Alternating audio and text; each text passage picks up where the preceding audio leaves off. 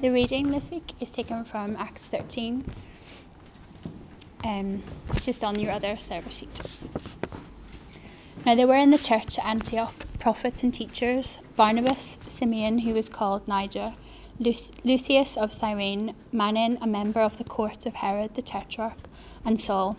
While they were worshipping the Lord and fasting, the Holy Spirit said, Set apart for me Barnabas and Saul for the work to which thou have called them. Then, after fasting and praying, they laid their hands on them and sent them off. So, being sent out by the Holy Spirit, they went down to Seleucia, and from and from there they sailed to Cyprus. When they arrived at Salamis, they proclaimed the word of the Lord in the synagogues for the Jews of the Jews, and they they had John to assist them. When they had gone through the whole island as far as Paphos, they came upon a certain magician, a Jewish false prophet named Bar Jesus. he was with the proconsul Sergius Paulus, a man of intelligence, who summoned Barnabas and Saul and sought to hear the word of God. But Elymas the magician, for that was the meaning of his name, opposed them, seeking to turn the proconsul away from the faith. But Saul, who was also called Paul, filled with the Holy Spirit, looked intently at him and said, You son of the devil, you enemy of all righteousness, full of deceit and of villainy, will you stop make, will you not stop making crooked the straight paths of the Lord? And now behold the land the ha- behold the hand of the Lord is upon you, and you will be blind and unable to see the sun for a time. Immediately mist and darkness fell upon him, and he went about seeking people to lead him by the hand. Then the proconsul believed when he saw what had occurred, for he was astonished at the teaching of the Lord. Uh, the Bible, we've read from it a few times already this morning. Um, when, we, when, we, when we think of the Bible as God's revelation of himself to, to the world, to people, God sort of sharing himself and, and talking about himself. Um, we, if that's what the Bible is, then of course we can expect it to sound odd at times, different to what we might otherwise think about. And if we take its claims to be the Word of God at face value, then um, it's going to be, isn't it, something that speaks to us from outside and comes to us on the inside. It is God speaking to us. and so uh, the good thing with that is that it challenges our, our, our blind spots, our cultural blind spots. Um, it talks about things that are just unfamiliar or uncomfortable or things that we may not always want to hear about. But it's because it's, it's, it's through the Bible we believe it's God speaking to us, God, God's word, and that's what it says about itself. And, uh, and today, in today's text, we, we see this, this kind of thing working out, Some, something that sounds slightly strange or odd to us. Uh, much of, of Western society, modern Western society, uh, of which we are a part, has done away with the supernatural. The supernatural. Uh, God, it is thought, uh, has been thought, is, is, is for primitive peoples. It's for, it's for ancient peoples, it's for less developed, less cultured peoples. Uh, but having gone through uh, the process known as the Enlightenment and, and, cherishing reason above all things and human reason, we, we, we've got all the tools that we need to answer the big questions of, of, of the world, of, of, of uh, the universe. Uh, with, with scientific inquiry and technology to help us, we are fully equipped as people in our modern society to answer the big questions. That's generally what modern Western society will think. And yet, here in this text, and we'll, we'll, go through this in a little detail in a minute, we see the reality and the power of spiritual darkness. Spiritual darkness. And uh, as modern Western people, uh, in a modern Western society, this concept sounds incredibly strange, uh, very odd to our ears that there is such a thing as spiritual darkness or, or pers- uh, evil uh, out there.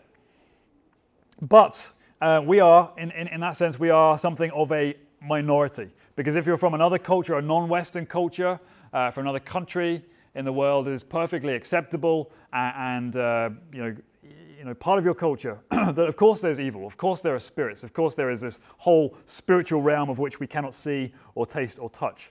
And so this particular passage here is one of these passages that for us as Western people does often sound pretty odd and weird. Um, but let's allow it to challenge us. Let's open our ears. Let's listen to what it's saying and then um, make up our own conclusions as we go. So, um, as we have been thinking in this book of Acts, we've been going through the book of Acts since the beginning of, of January.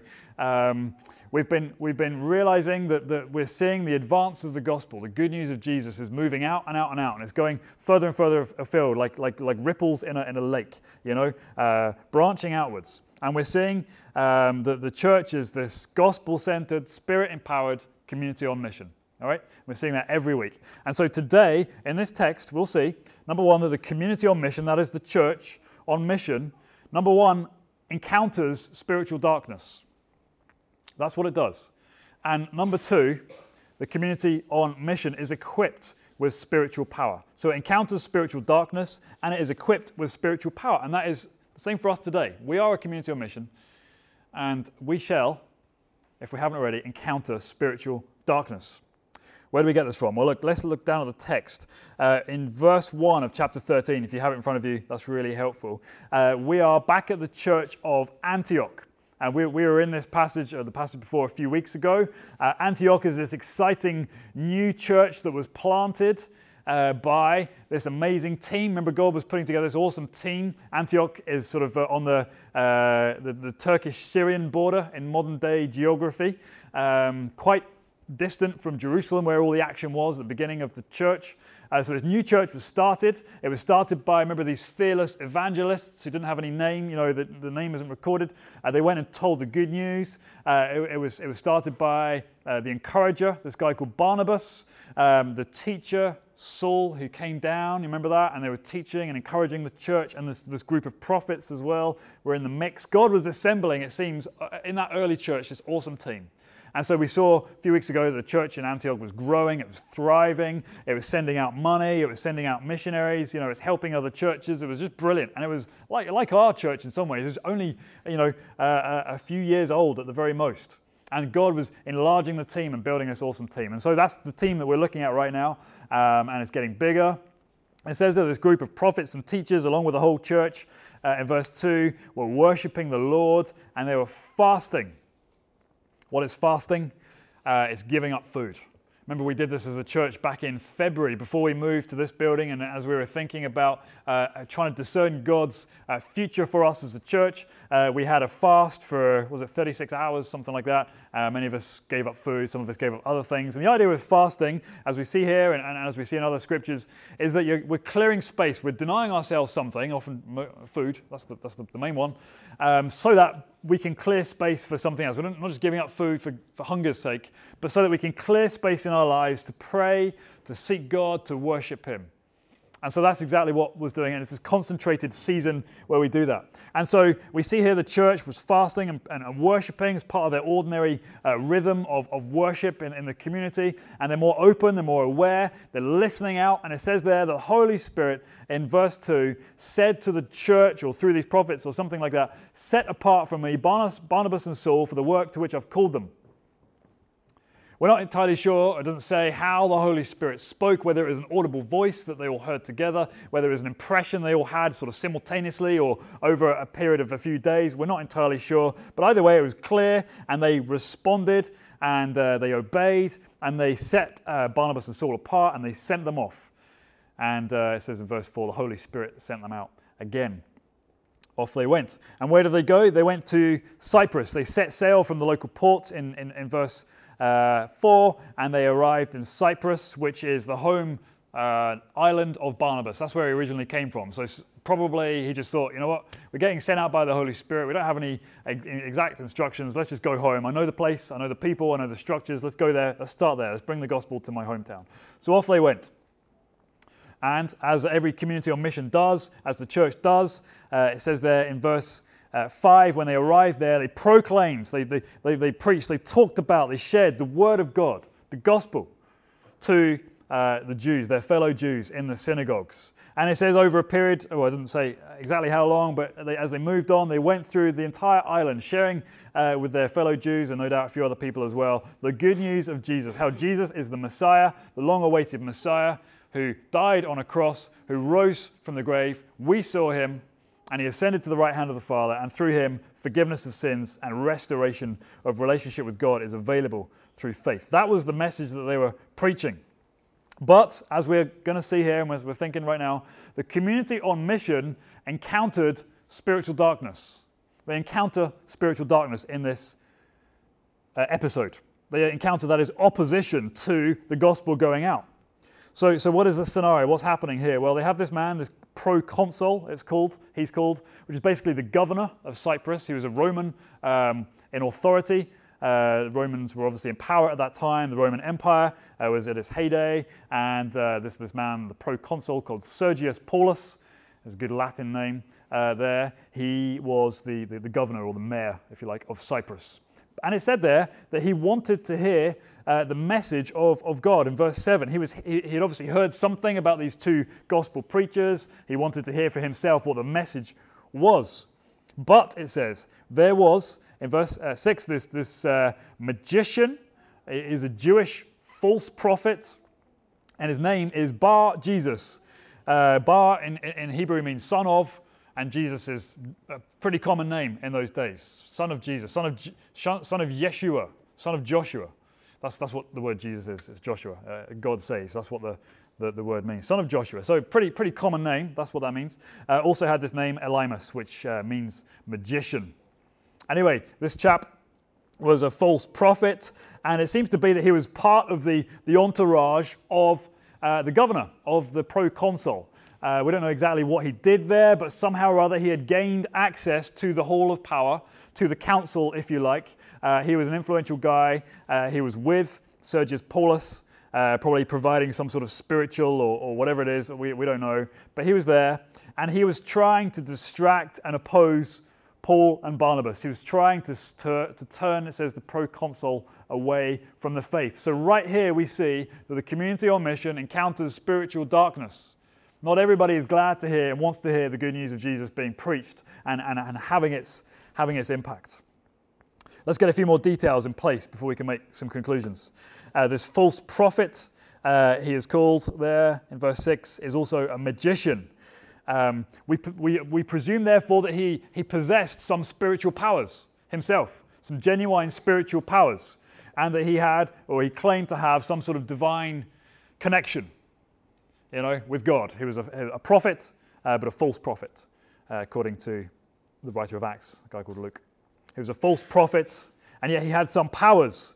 And we don't, we don't know, maybe Sergius Paulus, the, the, the governor, um, thought that this individual uh, was handy to have around. He had some sort of influence with the gods. So let's bring him on board. Let's listen to what he says, you know, just so that we can maintain our control and our leadership of this, this province. We don't know how he got there. But uh, suffice to say, he, he would have been an influential individual. Uh, this false prophet, this magician. He would have impressed other people, impressed leaders, he, using his magic to show that he had power.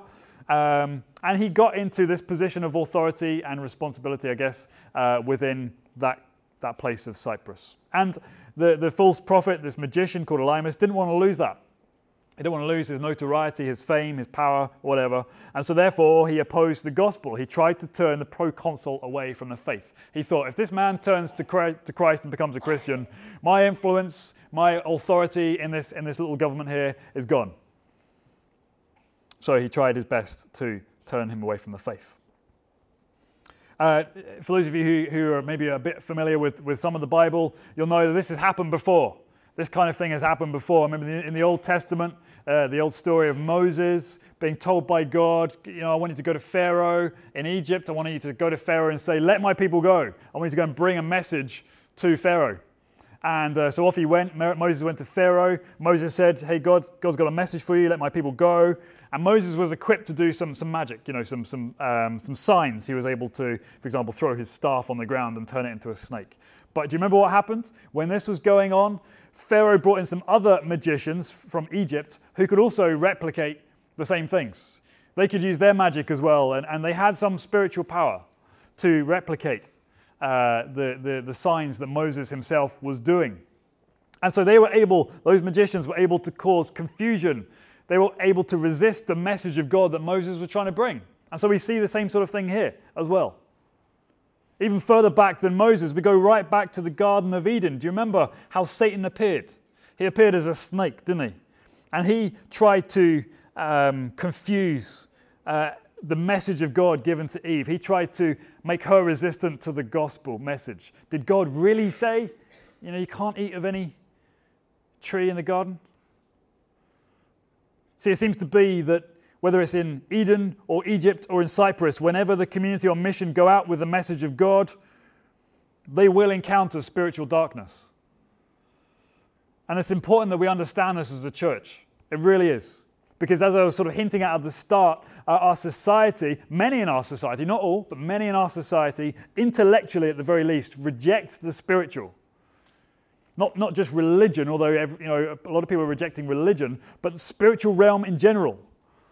Uh, you know, basically they, they will say or, or, or behave, there is nothing out there other than what we can sense through our own senses, through touch and taste and, and, and, and through scientific observation. There's nothing beyond that. There's no spiritual realm outside of that. We've done away with all of that. Uh, now we are modern people. Um, like I say, that's not everybody in our society, but uh, our society is dominated by that, that thought still. But as a church in the modern Western society, it is foolish for us to think like that. It's foolish to, for us to follow suit if we functionally uh, reject this idea of the supernatural uh, uh, reality of evil, the existence of spiritual darkness and oppression and all that stuff, then we miss a major chunk of what the Bible's trying to teach us, not just here, but in many other places as well. We miss also a major implication of the gospel that we know and love, that we, that we want to make much of Jesus about. I'll, I'll explain a little bit about that uh, in a few minutes' time. Uh, I was at work a few weeks ago. I work as a doctor. I was in the hospital. I was in the ward, um, just doing some admin work, whatever, uh, on the desk. And uh, there was a gathering of, of, staff, just sort of, you know, crossing paths or whatever. Uh, some were sort of domestic staff, you know, coming. Uh, one, one was the, um, uh, the, the ward clerkess, you know, does all the admin on the ward. By the way, she's the just a little story to encourage you. She's the one who I invited to come to Watoto a few weeks ago. She came not only with her on her own, but she brought her daughter and her granddaughter, who um, absolutely loved the whole thing, by the way. But anyway, so they were chatting away, this little group um, of people, and it turns out that one of them, I forget who it was now, one of them had been to, a, uh, to, to, to, see a medium recently, I, I, to a seance, you know, uh, where you go along and see a, a, person who is sort of spiritual, has spiritual powers, and is able to somehow or other connect with uh, the dead, people who have died. And so um, they were sharing these stories, and someone had been and you know talking to a dead relative or something like that. And you know, sometimes you drive around town, and you see these these posters up, don't you, of these of these um, sort of events that held in uh, hotels or what have you. Um, and anyway, that was you know fine that you, sometimes you hear about that kind of thing. But then it turns out that another one had been to one recently, and then another one, and and then there's all these stories coming out, and there's probably about four or five staff, and they all had had uh, contact with either fortune tellers or visited mediums or gone to seances, and it, it, just seemed to be a bigger thing. And I was sat there and I was so surprised because, um, you know, I guess as someone who's sort of in a, you know, uh, um, fairly modern, um, rational type of background, scientist and all that, uh, you know, you can tend to think that's, that spiritual stuff, it's all, it's all a bunch of rubbish. It's, it's, it's nonsense. You know, it's just fairy tales. But not only uh, are a lot of people sort of tuned into um, that the you know the, the, the spiritual what we could say darkness um, of our own society, but um, it's, it's, it's wrong of us uh, as a church to to just say that's rubbish. You know, it's it's it's it makes no difference at all. Um, you're just being stupid because there is definitely a power there. There is definitely a dark power at work. There are definitely people who do have a spiritual power, and, and we would be foolish if we were to reject that and reject all those, those, um, those claims, even if there's a, a lot of uh, suggestion and manipulation and crowd control that's going on as well in these events. We're foolish if we reject these things. And we see that here in the community on mission. We will encounter spiritual darkness. And so, what does that mean for us uh, as a church? What does that mean for you going out into the world of work and in, in your families? That means that we are going to meet people in, in life, whether it's our colleagues, uh, whether it's our neighbors, maybe it's even through our sort of evangelistic outreach and all that stuff, we will meet people who are in the grip of spiritual darkness, who are influenced. Most often it's passively, you know, people who are unaware or sort of slip into uh, an influence of, of spiritual darkness. Sometimes they actively embrace it, you know, embracing things like witchcraft and New Age practices and occult behavior. But either way, as we see here, uh, in this story in Acts 13, uh, spiritual darkness always leads people to blindness, to resistance of God and the gospel. And it's real. And we, we can't deny that. We can't dismiss that. We can't pretend it doesn't happen because it does. Sometimes people who are, um, let's say, uh, entrapped by physical, by, by spiritual darkness, um, you know, may, may exert sort of physical manifestations. Again, another, another thing I see very often in the, in the healthcare system is people who, who come uh, looking for physical fixes to non physical problems. I'm not saying they're all under the power of spiritual darkness. I'm not saying that. But what I am saying is that there is probably more at play than we realize. And that in medicine, we are powerless to fix, powerless to, to, to, to um, address. So sometimes people who are um, impacted or influenced by spiritual darkness may have physical manifestations, various illnesses or, or physical complications in their bodies. Uh, it sometimes has emotional, or it always has emotional, psychological effects. You know, I'm just being very, very generalist because, um, uh, you know, it's just hard to, to, to pin it down sometimes. Um, but the point is this the point I'm trying to get at is this. We must be aware as a community on mission that reads the Bible and takes it seriously, we must be aware that we will encounter spiritual darkness as we move out, as we move out with the gospel. And so we have to think about that and we have to be ready for that. Uh, what I'm not saying, by the way, is that we must look for the devil everywhere we go. But also, we shouldn't go in the other direction and foolishly ignore the impact of spiritual darkness in our community. Two impacts two ways that this will impact us practically, and then we'll move on. First of all, it will impact us what we would describe as pastorally. That means when we pray for people, uh, when we minister to them, when, we, we're involved in counseling, for example, um, either people or communities or even cities, when we pray uh, for healing or for salvation or for help or, or for, for whatever it is, um, we must include prayers uh, against the impact of spiritual darkness and oppression we must include those prayers. Something like this. Uh, if we're praying for a person, either with them personally or, or a, you know, uh, later on when we, when we know there's a problem, we may pray something like this Lord, uh, we pray for this, this person here and, and whatever their issue is. And we also ask that if there's any, any darkness manipulating or impacting their situation, we pray that you would overcome that. We pray that you would send it away. We pray that you would rid this person of the effects of darkness and the grip of the evil one. So it impacts us pastorally. We add that part to our prayers and to our ministry. Uh, th- the other thing is it impacts us evangelistically. You know, because we acknowledge the existence of evil and the way that it manifests in our own society, um, we have to include that when we are presenting the gospel, when we're talking about the gospel, when we're sharing the gospel. We have to show that through Jesus and through all that he has achieved on the cross, he is victorious and he is over every power, over every form of evil that there is. Um, the Apostle John wrote in 1 John 3 8, the reason the Son of God appeared was to destroy the works of the devil. That's why Jesus came. One of the reasons that Jesus came, to destroy the works of the devil. So we have to include that part when we are um, talking about the good news of, of God. Okay? All right, so as a community on mission, number one, we will encounter spiritual darkness, and that will affect us and impact us pastorally in what we do and evangelistically in what we say. Um, so let's come to the second part then. As a community on mission, number two, um, we will also be equipped with spiritual power encounter spiritual darkness, and equipped with spiritual power. That's why we say we're a gospel centered, spirit empowered community on mission. We get that from the book of Acts. We're not making this up we're just hoping it's true. That's what we are. That's what we are uh, working towards. That's what we're praying for more of. That is good news, folks. When we think of the reality of evil and the reality of darkness and, and spiritual strongholds that hold people away from the gospel, we know, and John says this again in, in 1 John 4 4, uh, he who is in you is greater than he who is in the world.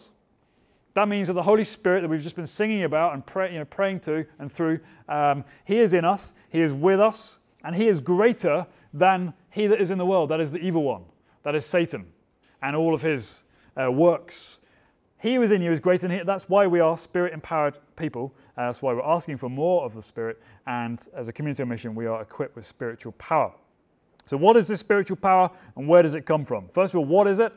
Uh, again, we see in this text here, um, and this is where we get the fact that we're a spirit empowered people of God. Uh, God, as, as, you can see, the Spirit was building this great team, this great church in, in Antioch. They were worshiping, they were praying, they were fasting, they were sensitive to the Holy Spirit who spoke to them, and He sent them out but he sent them right into this situation that we're just reading about. Barnabas and Saul, these two gifted individuals, were sent into this darkness, and it wasn't by accident. The Holy Spirit sent them into this place so they could bring the light of the good news of the gospel. This proconsul, this man called Sergius Paulus, the, the governor, he was hungry for the gospel, and yet this magician, Elymas, was opposing the gospel. And what does the Holy Spirit do? In verse 9, it says that Paul, or Saul, who was also called Paul, was filled with the Holy Spirit. He looked intently at this magician, and what can only be described as a takedown, he called out this magician in, in front of everybody and, and, and called it like, like it is. You know, sometimes you see on TV, um, you know, the wrestler will get into the ring, um, and before the opponent comes, comes in, he'll grab the microphone and he'll start trying to slam the other guy, you know, and, and uh, say all these terrible things. Well, this, in some ways, this is kind of what Paul is doing here, except uh, this isn't for show or TV. This is Paul filled with the Holy Spirit. And that enables him to see the reality of what exactly is going on. He gets this clarity about Elymas and what Elymas is doing and his real spiritual uh, motivations. And he calls him out in the view of everybody else. And he names Elymas for what he is. He says in verse 10, I mean, this is just Awesome. You son of the devil, you enemy of all righteousness, full of deceit and villainy, will you not stop making crooked the straight paths of the Lord? He's saying, You're the son of the devil, you're the son of the snake. You're, you're, you're being a snake. You enemy of all that is good, all that is right, all that is just, all that is beautiful. You're a liar. The, the message translation of the Bible uh, class says this you, you, are, Elymas, you are staying up all night trying to invent schemes to cheat people out of God. You are as crooked as a corkscrew. You are twisting, he goes on to say, and manipulating the message of God to drag people back to darkness. And as I said earlier, we saw that in Eden with the snake, we saw it in Egypt with the snakes, and we see it right now, you son of a snake in Cyprus. And so when the spirit empowered person has insight in verse 11, Paul is able to declare God's temporary judgment upon this man, Elymas. He says, You're going to be blind for a time. You're going to be unable to see. Mist and darkness, it says, fell upon him, and he was seeking people to lead him around. It was as if God, the Holy Spirit, was saying to Elymas the magician, You have been making people blind. You have been keeping them locked in darkness. Now you are going to be blind. Now you are going to be locked in darkness. You've been leading people astray. Now people are leading you. He that is in you is greater than he that is in the world. Can you see in this situation who is greater? It is the Holy Spirit. It is God the Holy Spirit. Can you see who is over all, all powers, all authorities? It is God, the Holy Spirit. And it says there at the end of verse 12, the proconsul Sergius Paulus, he saw all this happening. He saw this man go blind for, for a time. He saw and believed. He realized that the God of Barnabas, the God of Paul, this man, Jesus Christ, has greater power, he has greater authority than all the powers of darkness, and so he believed in their message. You see, the Holy Spirit here and, and, and so many other places, we see he delights to push back the darkness to bring the light of Jesus. He delights to overcome evil. He delights to show the rule and the reign of Jesus is higher and greater and more marvelous than any other power. That's what we see time and again. What is the spiritual power? It is the Holy Spirit working in and through the church. Where does it come from? Where does this power come from? Where does the Spirit come from? Yes, the Holy Spirit uh, Himself. Uh, but do you remember who pours out the Holy Spirit? Do you remember what happened on the day of Pentecost? Jesus Christ, isn't it? Jesus Christ ascends to the right hand of God the Father and pours out the Holy Spirit. It is Jesus who is present spiritually among His people. Do you remember uh, this, you know, the so-called passage called the Great Commission? You hear Christians talk about it uh, quite, quite often. the end of the, the Gospel of Matthew, Jesus, before he goes up to heaven, uh, gathers his disciples and he says to them, All authority in heaven and on earth has been given to me. Therefore, go and make disciples of all nations. You know, dot, dot, dot.